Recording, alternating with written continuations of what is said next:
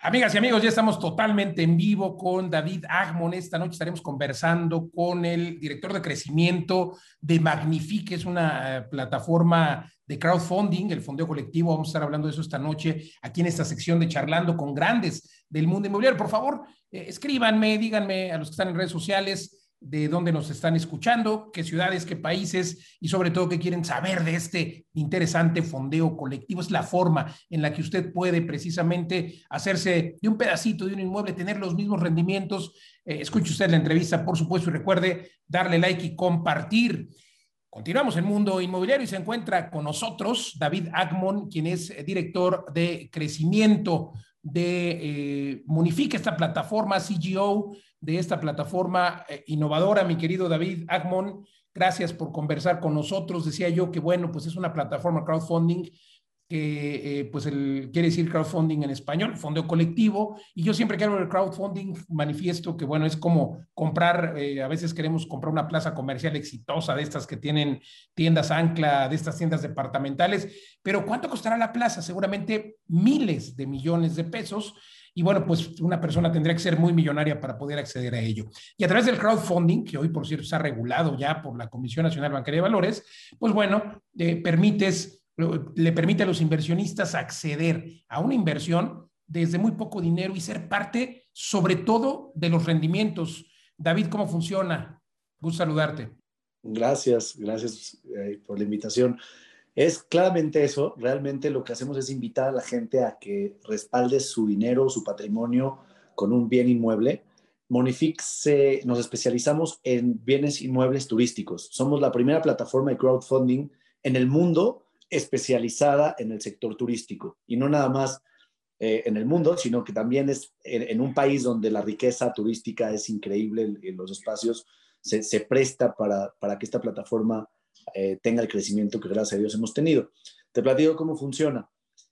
A través de monific.com la gente entra, puede invertir desde mil pesos. Tenemos diferentes opciones de hoteles en los que se pueden hacer socios. Ellos pueden invertir desde mil pesos y obtienen una rentabilidad eh, entre el 11 y el 15% anual que depende de la ocupación, obviamente. Previamente analizado la propiedad, eh, la afluencia de gente, la ocupación, etcétera, etcétera. En, en, Monific nos, nos encargamos de, de, hacer todo este análisis para que el inversionista tenga, que venga, ponga su dinero, eh, recibe obviamente los contratos legales a nivel digital para que tenga la propiedad de respaldo y empiece a recibir al siguiente mes rentas que son por la ocupación. Y nos especializamos en el sector turístico porque en México pues, es un sector estable, es, es, es muy atractivo. Digo, la gran parte de los hoteles que hoy ya tenemos es en, Tulum, es, un, es en Tulum, que ha crecido mucho y el crecimiento viene para los siguientes años. Eh, eh, los extranjeros les encanta, a los, a, los nacionales les encanta. Entonces, tenemos en Bacalar, tenemos este, en Playa del Carmen, estamos por abrir en, Puerto Escondido, en muchos lugares más para que la gente se pueda hacer dueña de un hotel, ¿no? Y ahí ganar y hacer crecer su dinero. Extraordinario. Oye, la verdad es de que, pues felicidades por la innovación, la primera plataforma de crowdfunding especializada en hoteles, vamos, en turismo, eh, preguntarte, eh, eh, bueno, cómo funciona, ya nos dijiste brevemente y las personas pueden entrar, pero preguntar, decía yo al principio que está regulada por la Comisión Nacional Bancaria de Valores, hoy esto le da mayor certeza a las personas, digo, las plataformas de crowdfunding existen hace ya varios años en México, pero hace pocos, 2018, que, que, entró en vigor esta ley y hoy pues ya está, digamos, con toda la certeza jurídica, además de lo digital, que también me gustaría que me cuentes, porque supongo que es mucho más rápido. Claro. Sí, bueno, entró la ley FinTech que justamente habla de estas dos cosas. Habla de tecnología y del sector financiero. Nosotros, al recibir inversiones del público en general, estamos regulados por la Comisión Nacional Bancaria, eh, Hacienda y Banco de México. Y por otro lado, también pues, tenemos la parte tecnológica, ¿no? que al final de cuentas es un modelo disruptivo de inversión convencional eh, anclado y basado en la tecnología. Entonces, por eso es el término de FinTech hemos trabajado en todo el tema de la regulación. La regulación lo que trata de hacer es darle la certeza a los inversionistas, ¿no? De obviamente riesgos y garantías, la comunicación, la tecnología, los datos personales, el manejo de la empresa, quiénes la manejamos, quiénes estamos atrás, el capital social, etcétera, etcétera, para darle realmente una, una certeza y una incertidumbre a los, a los inversionistas. Entonces, pues hemos trabajado de la mano, eso hace que tengamos las mejores prácticas y eso pues, eh, le da mayor confianza a la gente al invertir. Sin duda, me interesa, eh, ya algunas personas preguntan eh, respecto de los mil pesos, ¿cómo ser dueño de un hotel desde mil pesos? Claro, pues eh, realmente es, fácil, es práctico. Ah, crean una cuenta en monific.com, hacen una transferencia de su banco a, su, a la cuenta de Monific y ellos escogen en qué hotel quieren ser parte. Y también, obviamente, en el momento que quieran dejar de ser parte, como bien lo acabo de decir, la tecnología es nuestra aliada, también pueden poner a la venta su participación. Entonces, es una forma que prácticamente es muy fácil hacer su inversión líquida y salirse en caso de que requieran su capital para cualquier urgencia. O no tienen que estar cierto tiempo. No, o sea, bueno, lo único que pedimos es que esté durante sea el, periodo de fondeo del, del, hotel, en ese momento no lo pueden vender, pero una vez que se termina de fondear el 100% del hotel, ya pueden poner a la venta sus participaciones, que son 3, 4 pues muy interesante y además seguramente tienen descuento para ir a su propio hotel. Oye, cuéntame, eh, por favor, acerca de eh, los lugares, me decías que tienes en Tulum, que tienes en Puerto Escondido, y por qué el turismo, por qué el turismo, y te hago la pregunta porque muchas fibras hoy sabemos que, eh, por ejemplo, las fibras hoteleras, Fibra Hotel, Fibra In, etcétera, pues han tenido repercusiones severas, malas en su número de ocupaciones, etcétera. Eh, te lo pregunto eh, porque seguramente tiene una visión a mediano y largo plazo. Eh, ¿Cuántos hoteles tienen funcionando o son este, hoteles que están construyendo y se abrirán próximamente? Porque pues esto sin duda va a terminar y el turismo creo que va a subir, pero cuéntanos cómo, está el modelo planteado. Qué bueno que lo mencionas. Justamente lo que nosotros buscamos es invertir en hoteles boutique, hoteles máximo de 40 cuartos, en donde la, operación es muy sencilla y en donde este tipo de situaciones no, no, no, no, no pegan tan fuerte en temas de mantenimiento, de personal, de nómina, etcétera, etcétera. En la pandemia, la verdad, a Dios nos fue bien, digo, salvo, salvo lo que se escucha de otros lados, pudimos rentar los hoteles a largo plazo y tuvimos 100% de ocupación todo el año a extranjeros que rentaron cuatro o cinco meses en vez de rentar por una semana o dos. Home office. Home office en Tulum. Entonces nos fue bien, gracias a Dios. Tenemos cuatro hoteles eh, hoy en día tenemos, eh, bueno, estamos fondeando el quinto en Tulum. Tenemos Bacalar, Playa del Carmen eh, y dos en Tulum. Y bueno, ahorita el, el, tercero. Te, digo, vamos para este año San Miguel de Allende, Puerto Escondido. Este, estamos buscando en Sayulita algún, algún desarrollador que quiera que le fondiemos una obra en Sayulita. No tenemos a nadie todavía que nos encante esa, ese pueblo mágico. Este, estamos enfocados en hoteles boutique, que la operación sea sencilla. Y justamente ahorita que lo acabas de decir, que la gente, los inversionistas tienen descuento al, hospedarse en el hotel, tenemos un, un, vuelvo a lo mismo, aliados de la tecnología, tenemos un sistema y, un, y una línea que hacen mucho más atractivo el modelo de Monific ante cualquier otra cosa. Te platico un poquito. Normalmente los hoteles tienen que pagarle a plataformas de hospedaje, Booking, Expedia, Airbnb, comisiones por generar reservas. Nosotros en cada hotel promedio tenemos entre 1.500 y 2.000 socios del hotel que pueden entrar desde 1.000 pesos. Hay gente que invierte 5, 10, 100 mil pesos. Pero ellos tienen un código digital, un código de referidos que lo pueden compartir con sus amigos, con sus familiares, incluso ellos mismos lo pueden utilizar. Y de todo lo que consuman en el hotel, el 10% se les regresa a su, a su cuenta de Monific. Entonces, en vez de nosotros darle a Booking una comisión por referir, se la damos a nuestros propios socios o el que la ocupa un, descuento. Eso hace que sea no nada más una plataforma de, de, fondeo colectivo. Lo que estamos tratando de convertir es una plataforma de economía colaborativa, en donde no nada más eres propietario, sino operas junto con el hotel y eso hace que automáticamente 1.500 socios tienen 10 conocidos, son 15.000 potenciales huéspedes que incrementan la ocupación brutalmente y eso incrementa el rendimiento. Entonces se convierte en una economía colaborativa pues extraordinario, de verdad, que, bien pensado y mecanizado lo tienen. Creo que al final, ¿quién mejor que los propios socios para promover eh, eh, el hotel? De verdad, felicidades por la innovación. David Agmon, gracias, gracias por conversar con nosotros aquí en Mundo Inmobiliario. Al contrario, gracias a ti, Luis. Al contrario, escuche usted monific.com. Nosotros continuamos aquí en Mundo Inmobiliario. Y para quienes siguen en el podcast, por supuesto, les pedimos compartir, sigan y los que están en vivo también en redes sociales, hagan favor de escuchar la entrevista completa, eh, sin duda muy, muy retroalimentadora. Mi querido David, eh, de verdad creo que eh, pues lo tienen, tienen el ecosistema hecho para tener estas ocupaciones de las que hablas, ¿no? Del 100%. Es gracias a ello a lo que llegan a la rentabilidad, decías del 11, 12%. Preguntarte respecto a la rentabilidad, ¿cómo eh, bueno, 11-12% o más me decías, te quiero preguntar si es bruta o neta. Es bruta, cada quien tiene su, tiene su tratado fiscal en función a su ocupación, ya cada quien paga sus impuestos, pero el 11, del, del 11 al 15% es sobre un escenario convencional con, un con el porcentaje de ocupación natural de la zona. Y después de los gastos, este 11-15% después de los gastos de, por supuesto, empleados del hotel y demás. Sí, sí, ya es, ya es, es, es, después de todos los gastos, les generan, te digo, entre un 11 y un 15%. Pero nosotros hoy en día en las proyecciones financieras no contemplamos la participación de la comunidad para generar reservas. O sea, hoy los 1.500 socios no están en las proyecciones financieras. Si los socios realmente se convierten en activos eh, y, y, promueven el hotel y hacen que sus familiares o ellos mismos vayan al hotel, estas ocupaciones, eh, estos rendimientos pueden crecer aceleradamente porque logramos una ocupación mucho mayor. O sea, aquí, por ejemplo, en Tulum, el porcentaje de ocupación hotelera es del 74% anual. Nosotros estamos, la proyección financiera del 11 al 15% es sobre una ocupación del 65%.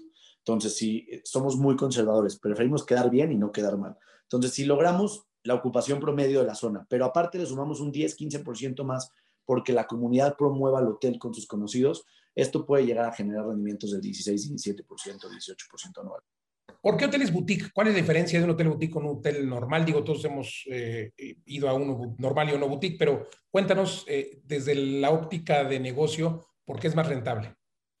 Bueno, en primera instancia, por la, por la eh, practicidad y la, la, elasticidad en situaciones difíciles, cómo se puede comportar en temporadas bajas, no tienes gastos que te comen, en temporadas altas se opera normal, o sea, tienes pocos empleados, eh, son, son, hoteles que incluso nuestra misma comunidad, 2.500, 2.000 socios, en, ellos mismos pueden generar la ocupación del, hotel. No se necesita, cuando tienes hoteles de 200, 300 cuartos, híjole, la operación, el mantenimiento, todo puede consumirte y no tienes tanta agilidad para tomar decisiones. Entonces, eh, también por otro lado, Monific no puede fondear más de 40 millones de pesos por proyecto. Entonces eso hace que, que por, por, la ley fintech, entonces también eso hace que pues si es un hotel de 200, 300 cuartos, son hoteles que cuestan 200, 300 millones de dólares y meterle 40 millones de pesos no, no nos da cero, cero poder de decisión, cero tomas. Entonces eso, eso lo, lo, lo pone un poco más complejo. ¿no? También al ser hoteles boutique, se, pueden, puede, se puede materializar la plusvalía más fácil, porque si se llegan a vender en un futuro, los inversionistas pueden beneficiarse de la plusvalía. Cuando son hoteles más grandes, conseguir un cliente que compre estos hoteles se convierte un poco más complejo. ¿no? Entonces, por esos factores sí. decidimos sin duda, pues interesante que recordarle a la audiencia que un hotel boutique pues, tiene en promedio 10, 20. ¿Cuál es el máximo de cuartos? ¿Tú tienes el dato? O sea, para que se considere todo hotel boutique, 40 cuartos. Hasta 40 cuartos. Bueno, qué interesante. Y la verdad es que los hoteles boutique son, eh, pues obviamente el servicio es más personalizado, se disfruta más como huésped. Eh, ahora, eh, cambiemos un poco de cachucha. Estamos viendo la cachucha, por supuesto, de los inversionistas que ya dijimos que pueden entrar a tu página, invertir desde mil pesos. Pero ahora, ¿cómo alguien puede beneficiarse, un emprendedor? Yo siempre hablo de los empresarios eh, y sigo invi invitando a los empresarios a que se unan a este ecosistema de invertir, emprender, emprender, inver invertir este círculo virtuoso y que permite justamente hacer inversiones como esta, hoteles boutique. Si yo soy inversionista, tengo mi terreno, mi proyecto hotel boutique, ¿puedo acercarme a ti cómo?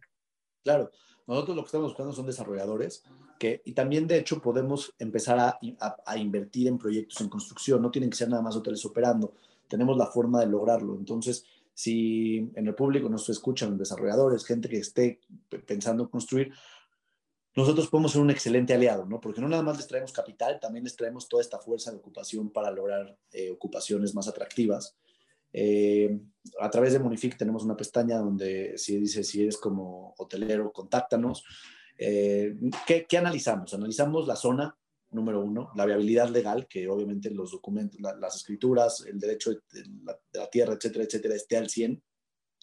El proyecto, nos, nos, nos importa mucho, digamos, el atractivo visual ¿no? del proyecto. Si es un proyecto pues, moderno, eh, que adoca la zona, eh, etcétera, etcétera. También vemos los costos de construcción, vemos que estemos invirtiendo, o, los costos por metro cuadrado que nos están vendiendo, que realmente sí pueda tener, que estemos comprando en precio y que podamos en un futuro tener una plusvalía, ¿no? Porque hay muchas veces que, pues sí, la rentabilidad te lo da, pero el valor de la tierra no te lo respalda la inversión. Entonces, que sea un equilibrio entre buena rentabilidad y buen precio.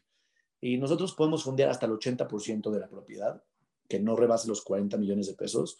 Siempre pedimos que el solicitante, eh, este emprendedor, este socio, este desarrollador, esté con nosotros en el juego, que se quede con al menos el 20% del, de la propiedad y eso nos hace como que, tengamos esta certeza. Y eh, lo podemos ir dando por administraciones, conforme se va fondeando la plataforma, les va cayendo el dinero a ellos. A ver, entonces yo eh, soy, eh, tengo mi terreno, tengo mi proyecto de hotel y tengo obviamente que poner, digámoslo así, para que lo entiendan los emprendedores, tienen que poner la tierra y luego, además de la tierra, tienen que poner por lo menos el 20% de la construcción y luego, por supuesto, operar, ¿no? Eh, o, ustedes operan. O si el terreno, o si el terreno ya tiene el 20% del valor del, del, proyecto total, con que aporten el terreno y nosotros financiamos la construcción, ¿no? O sea, bueno, construcción.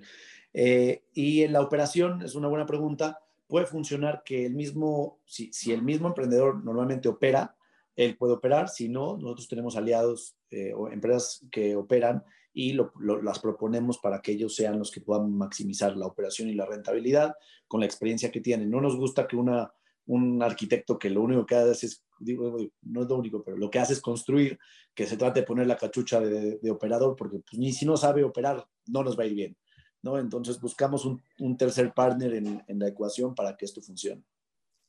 Pues muy interesante, la verdad es que aquí están las oportunidades para los inverpresarios, para el que quiera construir su propio hotel, apalancándose, por supuesto, del crowdfunding. Y luego, bueno, pues hablábamos de la operación, la operación también se puede, eh, nos confirmas que se puede poner ante un tercero, ¿no? Y, y, luego también la oportunidad, pues, de quien quiere invertir desde mil, dos mil pesos y, bueno, tener este ecosistema. Eh, mi querido David, eh, cuéntanos cuál es la proyección que tienen entonces, ya hablamos de este bache que, que tuvo la hotelería en general, va creciendo, ¿cuál es la perspectiva? Porque ya este primer trimestre de 2021 pues, ha reportado muy buena ocupación a pesar de que seguimos en la pandemia, pero zonas precisamente como Tulum, pues reportan llegadas masivas, no ha parado, parece que nunca hubo pandemia en Tulum. Sí, es correcto. La verdad es que muchas playas de todos, de varias partes del mundo están cerradas entonces la gente, Ibiza está cerrado, entonces la gente que quería seguir echando fiesta y lunas de miel, despedidas. No hemos podido ir a Ibiza, pero bueno. Entonces mucha gente está, está, viniendo a vacacionar a Tulum. Nuestra, todavía te, en Tulum todavía tenemos espacio para seguir comprando algunas propiedades con la plataforma. Creo que es, es algo que todavía el, el, auge y va a seguir por los próximos años. Eh, estamos buscando crecer en, en pueblos mágicos, playas y principales ciudades, ¿no? Estamos viendo también una opción, un hotel en Puebla, o sea, eh, en, en, pues, en, lugares céntricos que puedan ser atractivos para el turista nacional y para también el extranjero. Eh, nuestra, nuestras proyecciones, estamos, eh, tener, a, al día de hoy llevamos 45 millones de pesos fondeados. Eh, en el año estamos este, estimando terminar el año con 150 millones de pesos de fondeo. ¿Cómo se ven en 5 años, 10 años? es algo, algo interesante. La verdad es que nos queremos convertir, para nosotros a nivel negocio, se nos hace atractivo este, fondear hoteles, igual seguir con la misma línea, pero convertirnos en una fuerza de ocupación, ¿no? Que, que la plataforma podamos ser alianzas con ProMéxico, que podamos ser, eh, o sea, que, con, con eh, ser realmente una fuerza nacional de ocupación y de atracción turística con varias alternativas y obviamente con esta plataforma de economía colaborativa, no nada más de fondeo colectivo, que la gente se beneficie. Eh, en los próximos cinco años, pues al menos, no, digo, no, no, no, tengo los números exactos de cuántos hoteles, pero sí queremos al menos tener un ritmo acelerado de, de un 100% anual, que es lo mínimo que esperamos, y, y, hacer alguna alianza con alguna cadena hotelera o con alguna plataforma de, de, de reservaciones para poder fortalecer nuestra presencia en el medio. Los hoteles eh, hoy se llaman, cada uno tiene un nombre independiente o en algún momento tendrán un nombre común, en común, vamos. No, no, cada uno tiene su propia esencia, cada uno tiene, o sea, no, no, nosotros no queremos convertir una cadena hotelera, lo que queremos es tener diversidad, justamente. Estamos abiertos a poder invertir desde hostales hasta hoteles premium Normalmente ahorita estamos enfocándonos en hoteles que la noche sea accesible, hoteles de 2.000, 3.000 pesos la noche, para que los mismos usuarios que invierten puedan también vacacionar en ellos. No estamos buscando hoteles de 1.000, 2.000 dólares la noche porque son segmentados y, ¿no? Entonces no, no va hoy en día con nuestro modelo. A ver, eh, ¿qué, ¿cómo, cómo eh, es esto? La operación eh, para el tema de los desarrolladores. El desarrollador pues tiene que construir, ustedes lo fondean, pero digo, el hotel no se vende a diferencia de los proyectos inmobiliarios regulares el hotel permanece en ese mismo porcentaje de las utilidades para el desarrollador o, cómo funciona? Sí, o sea, prácticamente nosotros somos el comprador. En vez de que el desarrollador tenga que ir a buscar a 10, 15 inversionistas o gente que le vendan un departamento, nos venden el paquete completo a nosotros o una parte del hotel a nosotros. Nosotros ya somos los propietarios, por así decirlos, y obviamente nuestra parte proporcional de lo que hayamos compra, comprado es como se nos reparte el, el, rendimiento. Si hay otros inversionistas o otros, otros propietarios de otros departamentos, se puede hacer un pool de rentas y se, se opera como hotel y cada quien en su parte proporcional recibe sus rendimientos. Qué interesante, digo, porque al final, bueno, pues el desarrollador creo que todos o bueno, eh, no sé si todos, pero algunos sí quisieran conservar una parte de ese desarrollo, por lo menos el 20%, que es requisito para que ustedes puedan, eh, pues obviamente, comprar el resto, ¿no? Correcto. Sí, sí, sabes que sí queremos que el desarrollador esté con nosotros y vaya al riesgo y, es, y aparte es parte de lo que la ley FinTech nos pide. Entonces, por ejemplo, como hemos funcionado, por ejemplo, en el hotel de una luna Tulum, que compramos 15 cuartos, eh, todos de los 15 cuartos están a nombre del, del desarrollador. Del desarrollador, del solicitante, exactamente, y es en la parte proporcional como está de, de socio. ¿Qué, ¿Qué, tiene que tener, qué característica tiene que tener un hotel boutique? Porque bueno, los grandes hoteles tienen grandes albercas, chorros de amenidades. Los hoteles boutique suelen ser más pequeños, pero eh, obviamente a lo mejor más lindos, ¿no? Una chimenea. ¿Qué, características? ¿Cuál es tu hotel boutique ideal, mi querido David? Bueno, obviamente eh, dependiendo, ¿no? En qué zona estés. Si es un hotel, digamos, para un retiro, por ejemplo, en Tepoztlán, pues sí que tenga una muy buena alberca, que tenga un muy buen restaurante para poder estar ahí, ¿no? Pero si es, por ejemplo, en Tulum, con que sea un condotel, con que sea un, un, un, cuarto cómodo, céntrico o, o, que, o, que, tenga cercanía con distintos puntos de atracción, aunque tenga una recepción, unas bicicletas, cualquier cosa, no tiene que tener, si tiene un albergue es un plus, pero no tiene que ser necesariamente. Entonces va, va mucho de la mano con el, por ejemplo, si va a ser en una ciudad tipo Puebla, pues que esté en el mero centro, ¿no? Que no sea un hotel que, que esté alejado. Entonces, tiene que ver mucho con lo atractivo visual, con la, la ubicación y en su caso, si tienen personalidad propia los hoteles, que traiga un atractivo, un temazcal, una alberca o cualquier cosa que pueda ser atractivo para, para jalar turismo.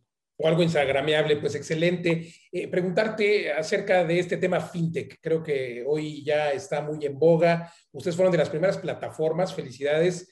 Eh, hoy, ¿cuántas plataformas hay fintech operando en México? Eh, además del crowdfunding, del fondo inmobiliario, ¿qué otro tipo de plataformas fintech existen? Son 80, 80 eh, empresas que, que, pidieron la solicitud. Del crowdfunding general son 20, pero estoy hablando de, crowdfunding de préstamos de persona a persona, de factoraje, de, este, inmobiliario, en las diferentes ramas somos 20. Y luego habían otras 60 que tenían que ver más con wallets, con, plataformas de pago. Eh, entonces, entre, entre ellas se divide, ¿no? Este, prácticamente. Muy bien, oye, la tecnología creo que es parte importante justamente de lo fintech, ¿no? Tú nos hablabas de que dedicaron varios años justo a ello, a la tecnología, y que hoy un inversionista, la experiencia que tienes, entrar a tu plataforma, darle clic, eh, hacer prácticamente con un clic, firmar el contrato, así funciona, digo, ya no tienes que, ya no tienes que ir a tu oficina, eh, ya no tienes que ir a ver el proyecto, cómo, cómo se entera, cómo le reportan ustedes los rendimientos, cuéntanos el proceso, por favor. Nos hemos enfocado y la orientación es tecnológica, los contratos tienen validez, la, cuenta del usuario está mega ultra protegida, los datos del, usuario también, es más, nosotros ni tenemos acceso a la base de datos, todo se genera eh, automáticamente con tecnología encriptada y es parte de lo que la regulación pide, ¿no? que haya seguridad de datos, eh, que, que este, y nosotros lo que nos, también hemos buscado es la practicidad, la simplicidad y la seguridad. Entre más práctico y más simple se puede hacer, más atractivo. Siempre ha sido un tema engorroso en el sector inmobiliario, ¿no? Que la escritura, que el análisis, que el estudio de mercado, que los impuestos, que nosotros como que queremos entregar una experiencia. Una pachanga, poder firmar una propiedad. Sí, entonces aquí con un clic, pues prácticamente es, es hasta se convierte en algo atractivo, ¿no? por experiencia hay que entrar a tu página, mi querido David. Eh, ¿Ves el futuro de los bienes inmuebles así? Se habla mucho del blockchain, tú tienes toda la experiencia en lo fintech, el blockchain pues busca justo sustituir todo este proceso engorroso, ¿no? Ir con el notario, eh, el, predial, que si el certificado de libertad de gravamen, que si el certificado no adeudo, luego que vayan las partes a firmar. Hoy la maravilla es esto, ¿no? Con un clic, la firma electrónica que muchas personas eh, pues dicen que no funciona, que es ilegal, etcétera. ¿Qué dirías al respecto y, qué ves? Son dos preguntas, ¿no? ¿Qué dirías? Y luego, ¿cómo ves el futuro de las operaciones inmobiliarias fuera del crowdfunding?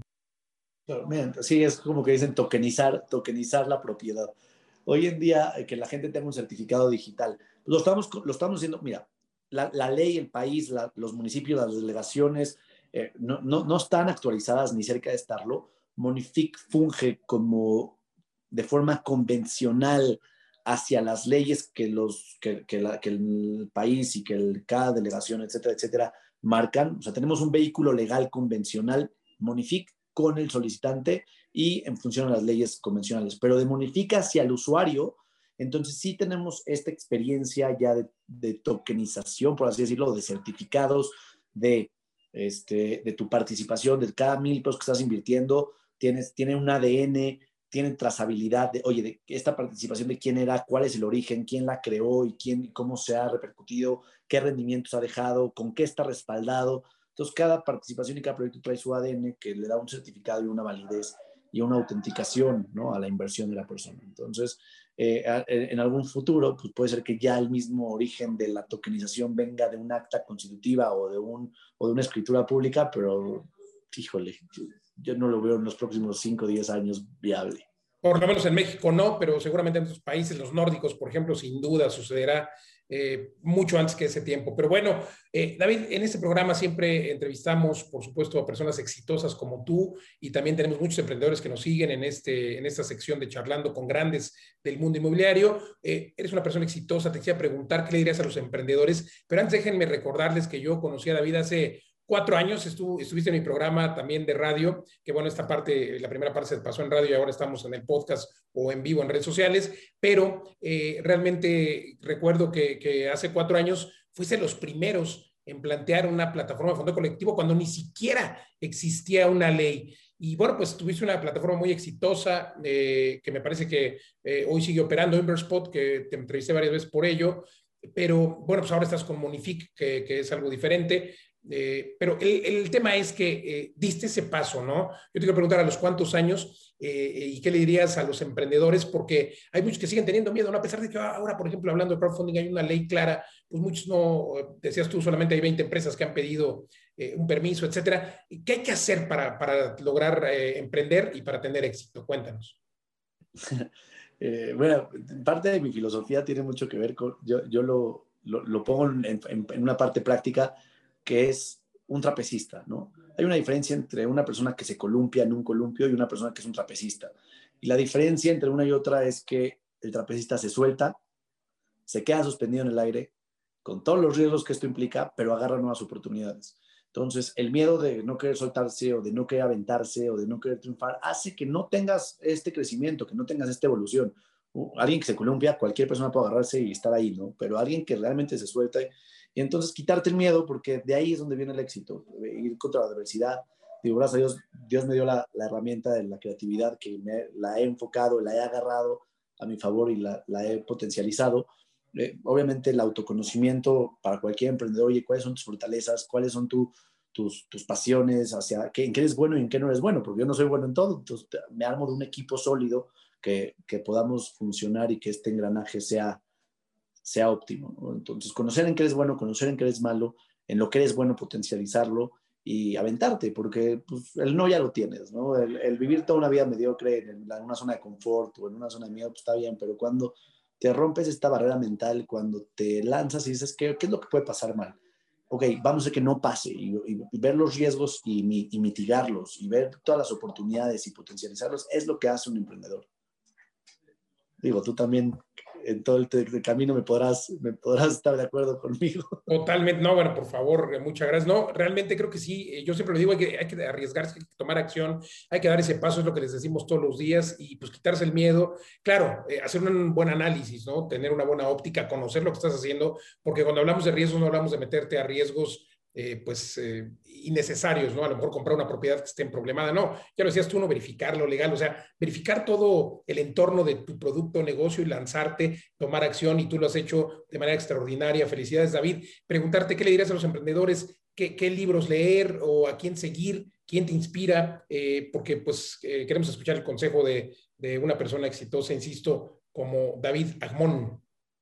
Bueno, soy, soy de, hecho, a nivel personal, soy una persona que me considero una persona espiritual. La parte de todo, o sea, yo lo que he desarrollado mucho es como la gratitud, el entender que todo lo que pasa no hay casualidades, que todo es una oportunidad para desarrollarte como persona.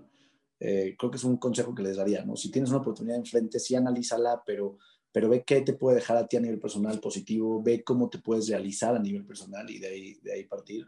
Este, hay un libro que me encanta que se llama El hombre más rico que jamás existió, que de hecho, eh, no, no me acuerdo muy bien el autor, pero viene basado en los proverbios del rey Salomón, que el rey Salomón se considera en la Biblia como el hombre más sabio que jamás existió y entonces todos sus consejos y toda su sabiduría se permea a nivel negocios. Eh, para mí es, un muy buen, muy buen libro y pues de todo, estar, estar actualizándote. Por ejemplo, yo fundé una financiera hace nueve años. Cuando salí de la carrera yo estudié mercadotecnia y no tenía idea de qué era, ¿no? Entonces agarré y dije, bueno, es que me voy a meter una maestría. Fui a España, hice una maestría de banca y mercados financieros, entendí de qué se tratan las finanzas y, me nutrí de lo que necesitaba en el momento, ¿no? Entonces, hoy en día no se necesitan, a nivel, digo, se necesitan carreras, maestrías o lo que quieras, pero hoy en día hay cursos prácticos para empaparte, hay formas de aprender de, de forma concreta, rápido, lo que se necesita, darte una perspectiva un poco, un poco más amplia y de ahí surgir y de ahí generar. ¿no? Entonces también el consejo que doy es eh, cursos cortos con, para lo que se necesita en el momento. Totalmente, hay que aprender, pero no necesariamente estar ahí pegados y coincido totalmente contigo. Hoy no necesitas mucho, sino tomar acción y aprender. Y a veces de la misma experiencia que vas teniendo, vas aprendiendo. David, de verdad, muchas gracias. Gracias por conversar con nosotros. Eh, pues felicitarte otra vez. ¿Algo que quieras concluir para los eh, radioescuchas y para quienes están conectados ahora en todas las plataformas? No, bueno, pues invitarlos ahora sí que a ser parte de esto. Ahora me voy a echar ahí un comercial rápido, pero justo. Mandar la factura, por favor, pásale. nombre, adelante. No, no, no, te platico. En, Monific hicimos nuestra primera ronda de capital, porque obviamente las plataformas de tecnología tenemos que estar invirtiendo en tecnología y en recursos humanos. Hicimos una ronda de capital a través de otra plataforma de crowdfunding de capitales, se llama Snowball. Entonces la gente hoy puede hacerse socia de Monific, o sea, todo lo que platicamos, ellos se pueden hacer dueños de esta empresa, ¿no? Monific ganamos por captar dinero, una comisión, por eh, las, las reservas que se hacen y por la reventa de participaciones que la gente puede ir haciendo si se quiere salir del proyecto. Entonces, podrías no nada más ser socio de un hotel, te puedes convertir en socio de Monific a través de Snowball. Entonces, pues los que nos escucharon hasta el final tendrán esta oportunidad, puede hacerlo desde 300 pesos. Este, una pueden comprar acciones desde 300 pesos a través de Snowball. ¿Cuál es el rendimiento, la expectativa? Sí, traemos una expectativa del 40% anual en tema de, evaluación de empresa, no en retornos. La idea es eh, levantar una segunda, una tercera, una cuarta, una quinta ronda, a ver hasta dónde llegamos, ¿no? Pero entonces si compras en esta primera ronda, obviamente por las evaluaciones siguientes, la, la, rentabilidad estimada en base a nuestras proyecciones financieras es un 40-60% anual. Extraordinario. ¿Nos repites, por favor, en todas las páginas? Sí, a través de snowball.mx pueden hacerse dueños de la empresa Monific y a través de monific.com se pueden hacer dueños de un hotel. Luego se vuelve ahí, pero... Pues extraordinario, de verdad. Eh, hay que invertir siempre. Lo digo, empresarios, ya escucharon usted, ustedes más bien. Gracias, mi querido David. Te aprecio que hayas conversado con nosotros. Al contrario, gracias por el espacio y por estar en contacto. Saludos. Al contrario, amigo, y gracias a ustedes, empresarios. Recuerden, hay que invertir siempre, preguntarle a los expertos. Aquí tienen a David Agmon, director de crecimiento de Monific, para preguntarle. Y por supuesto, estamos también a sus órdenes. Hay que invertir siempre, siempre, pero en ladrillos, no en cualquier lugar. Hay que saber dónde. Preguntarle a los expertos, tierra hasta en las uñas, pero igualmente no en cualquier lugar. Recuerden que tenemos una cita aquí todos los miércoles y todos los domingos en punto de las 8:30 de la noche, conversando con grandes del mundo inmobiliario y el programa de radio, ya lo saben, jueves 10 de la noche, Mundo Inmobiliario, sábados, 2, sábados 4 de la tarde, Vive de las Rentas en 22 estaciones en la República Mexicana y en varias estaciones en Estados Unidos. Sintonicen eh, la de su ciudad y recuerden que el mundo inmobiliario hay que vivirlo todos los días. Soy Luis Ramírez, gracias. Hasta la próxima.